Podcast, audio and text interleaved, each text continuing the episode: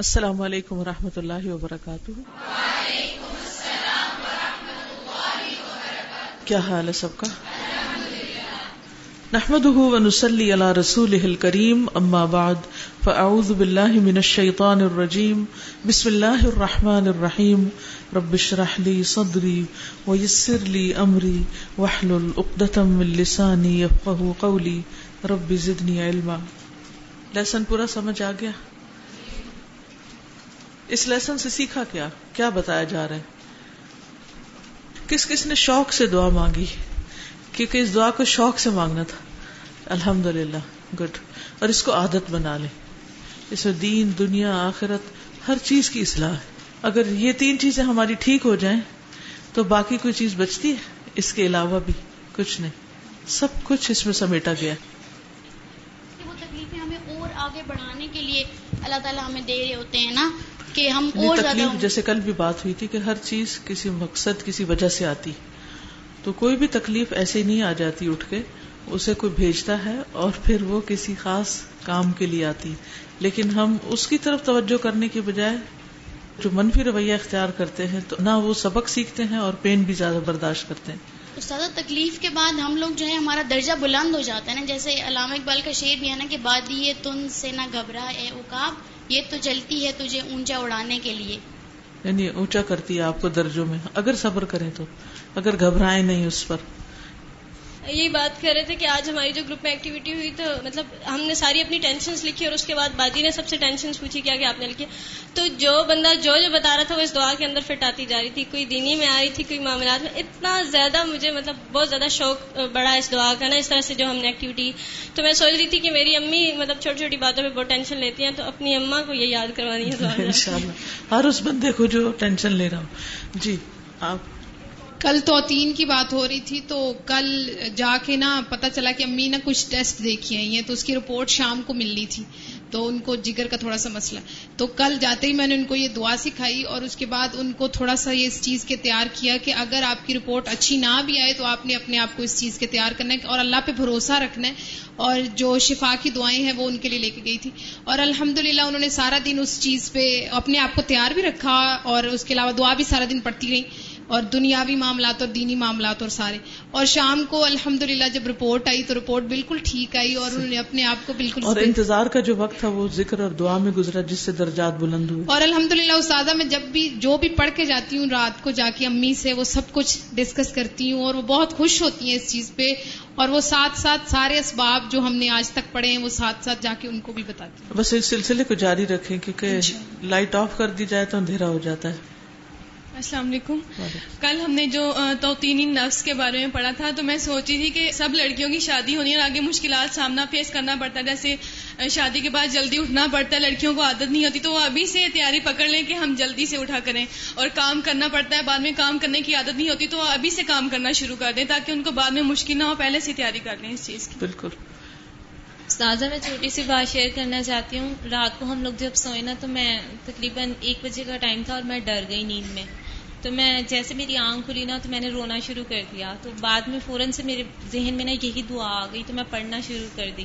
اور مجھے پہلے نیند نہیں آ رہی تھی اچانک سے آئی تو میں ڈر گئی۔ پھر بعد میں جب میں نے یہ دعا پڑھنا شروع کی نا تو مجھے اتنی سکون کی نیند آئی کہ صبح تحجد کے وقت ہی آنکھ کھلی۔ اور اتنا میں نے اللہ تعالیٰ کا شکر ادا کیا کہ اللہ تعالیٰ نے آج بہت اچھی دعا سکھا دی۔ اور آپ کو پتا ہے کہ رات کو جب پچھلے پیر رات کو خاص طور پر جب آنکھ کھلتی ہے اور اس وقت انسان اللہ تعالیٰ سے دعا کرتا ہے تو اللہ تعالیٰ دعا قبول کرتے ہیں۔ کیا پتا اللہ تعالیٰ نے آپ کو اسی لیے اٹھایا ہو کہ اٹھو کچھ مانگ لو۔ کوئی بھی کام ایسے نہیں ہوتا، اس کے پیچھے کوئی وجہ ہوتی ہے۔ یعنی ہمیشہ پازیٹیولی سوچیں کہ اگر اس وقت رات کو میں ڈر گئی ہوں تو یہ کسی مقصد کے لیے کوئی وجہ ہے۔ اور وہ کیا ہے؟ یہ وقت کون سا ہے؟ اللہ تعالیٰ ہر رات کے پچھلے پہر آسمان دنیا پر تشریف لاتے ہیں اور پکارتے ہیں۔ ہے کوئی جو مجھ سے مانگے تو میں اسے عطا کروں۔ ہے کوئی جو مجھ سے بخشش مانگے تو میں اسے بخش دوں؟ اور ایک اور حدیث میں آتا ہے کہ اللہ تعالیٰ اپنے ہاتھ پھیلا کر کہتے ہیں یعنی دینے کے لیے تیار ہے ہے کوئی جو لینے والا ہو؟ لیکن ہم اس وقت سو رہے ہوتے ہیں۔ اور اگر کسی وجہ سے ڈر، شر کی وجہ سے آنکھ کھل بھی جائے تو ہم کچھ مانگتے نہیں ہیں۔ دعا نہیں کرتے۔ اس وقت ہال میں اور ادھر ادھر لوگوں، اوروں کو پریشان کرنے میں یا خود خوف زیادہ رہنے میں وہ وقت گزار دیتے ہیں۔ السلام علیکم میں بات شیئر کرنا چاہ رہی تھی کہ ایک دن اسلام آباد ہاسپٹل میں میں تھی تو لائبریری میں میں نے سارا ہوم ورک کر لیا اور لاسٹ فائیو منٹ رہ گئے تھے جس میں میں نے سر میں ابھی کیا کروں تو میں نے نیوز پیپر دیکھا جیسے ہی میں نے نیوز پیپر پڑھا تو اس میں کراچی ایئرپورٹ پہ جو حملہ ہوا تھا، اس کے بارے میں لکھا ہوا تھا نا، تو میرے بھائی ایئرپورٹ سیکورٹی فورس میں تو اس میں تھا کہ کچھ ایس ایف کے جو ہیں، وہ لوگ شہید بھی ہو گئے ہیں اور کچھ زخمی ہوئے ہیں۔ تو ان کے جب نیم آ رہے تھے اور میں جیسے ہی وہ پڑھ رہی تھی تو باجی نے لائٹس آف کر دی لائبریری کے۔ اور اس ٹائم مجھے کچھ سمجھ نہیں آیا کہ میں کیا کروں۔ نیوز پیپر میں باہر لے کے آؤں یا کیا کروں۔ میں ایسی باہر نکل کے آ گئی اور میرے آنکھوں میں پانی ایسے دل گھبرا رہا تھا اور بہت عجیب سی حالت ہو گئی تھی۔ اور جب میں اوپر آ گئی ہاسٹل تو صرف آنکھوں سے پانی آ رہا تھا اور میں صرف دعا کرتی کہ اللہ اس میں میرے بھائی نہ ہوں اور بس سب کے لیے دعا کر رہی تھی۔ اور اس رات وہ میری ایسی رات کی ساری رات مجھے نیند نہ آئے اور صرف میں بھائی کے لیے دعا کری تھی۔ اور اس سے پہلے میں نے اس بھائی کے لیے کبھی بھی اس طرح دعا نہیں کی تھی۔ اور جب دوسرے دن میں نے کال کروائی گھر کے کیسے سب؟ تو بھائی سے بات ہوئی الحمد بھائی ٹھیک تھے۔ پھر میں سوچی تھی کہ حالانکہ پورا سال ٹی کیو میں میں نے کبھی نیوز پیپر نہیں دیکھا تھا صرف وہ لاسٹ فائیو منٹ جو تھے اس ٹائم میں مطلب اتنی وہ جیسے ٹینشن ہو جاتی ہے۔ ڈسٹرب کر گئی وہ چیز۔ بالکل۔ اس طرح کی بہت سی چیزیں لائف میں انسان کو ڈسٹرب کرتی ہیں۔ جو ہی ڈسٹربنس کا اٹیک ہو وہ وقت ہوتا ہے پھر سنبھلنے کا اللہ کی طرف متوجہ ہونے کا اللہ سے مانگنے کا اور اپنے آپ کو سنبھالنے کا۔ اور خصوصاً اجر کی امید رکھتے ہوئے، کیونکہ اگر ہم اجر کی امید نہیں رکھتے اور ویسے ہی کچھ نہ کچھ کرتے رہتے ہیں تو وہ وقت تو گزر ہی جاتا ہے، لیکن اس کا وہ فائدہ نہیں ہوتا یا وہ مقصد پورا نہیں ہوتا جس کے لیے وہ سچویشن آئی ہوتی۔ سازا میں نے ایک شعر پڑھا تھا، اس کا مجھے مطلب کوئی اتنا واضح نہیں تھا، لیکن اب کل سے جب سے یہ لیسن پڑھا ہے، یہ ٹین نمبر جو ہے فصل کیا اس میں، وہ اس طرح سے تھا، نہ مشکل کو سمجھ مشکل، کچل دے تو سرے مشکل۔ اگر کچھ شکل نکلے گی اسی مشکل سے نکلے گی۔ نہ مشکل کو سمجھ تو مشکل۔ جی کچل دے تو سرے مشکل۔ کچل دے تو سرے مشکل۔ اگر کچھ شکل نکلے گی اگر کچھ شکل نکلے گی اسی مشکل سے نکلے مشکل سے نکلے گی۔ اور استاد میں نے لکھا نا تو اس کو میم کو مٹایا تو وہ شکل آ گیا۔ اس کا سر کچلا تو وہ شکل آ گیا۔ مشکل آ گیا۔ گڈ۔ جی۔ السلام علیکم ایک عربک میں کوٹیشن ملی تھی خوف کے بارے میں کہ کل المخافب تجلب الهموم الا الخوف من الله فانه يجلب لكم اعظم شيء كما قال تعالى ولمن خاف مقام ربه جنتان۔ کہ ہر خوف جو ہے وہ ہمارے لیے غم لے کے آتا ہے سوائے اللہ تعالیٰ کے خوف کے اور جو کہ دو جنتیں لے کے آئے گا ہمارے انشاءاللہ بہت اچھا۔ لیکن ہمیں ہر ایک سے ڈر لگتا ہے سوائے اللہ تعالیٰ کے۔ اللہ سے نہیں ڈرتے۔ کیونکہ اگر ہم اللہ سے ڈرتے ہوتے تو ہمارے حالات کچھ اور ہوتے۔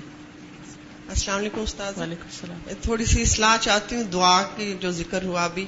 تو جیسے ہمیں عادت ہوتی ہے دوسروں سے دعائیں کروانے کی تو پوچھا گیا کہ دعا کریں کہ میری مشکلیں اور میری آزمائشیں ختم ہو جائیں۔ تو آگے سے انہوں نے جواب دیا کہ یہ تو بات یا یہ دعا ٹیکنیکلی درست ہی نہیں ہے۔ تو میں نے کہا کہ دعا میں بھی کوئی ٹیکنیک ہوتی ہے کرنے میں تو اللہ سے مانگنے میں تو کوئی ٹیکنیک نہیں ہونی چاہیے۔ تو انہوں نے کہا نہیں اس میں ٹیکنیک ہوتی ہے۔ مشکلیں اور آزمائشیں تو آپ قرآن میں پڑھتے کو وہ تو ختم ہونی نہیں ہوتا انسان پہ آتی رہنی ہے۔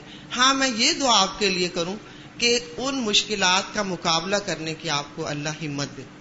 تو میں کہتی ہوں کہ اللہ تو بے انتہا رحمتوں کا مالک مشکلات بھی دور کر سکتا ہے۔ تو کیا ہم یہ کہیں کہ مشکلات دور کر دیں یا یہ کہیں کہ مقابلے کی ہمت ایسے ڈھکوسلا ہے اس بات کی کوئی حقیقت نہیں کیونکہ وہ صرف انی سی احا لا صرف سی احا اللہ انتا یعنی برے اخلاق مجھ سے دور کر دے۔ وہ بھی تو ایک مشکل ہے نا زندگی کی۔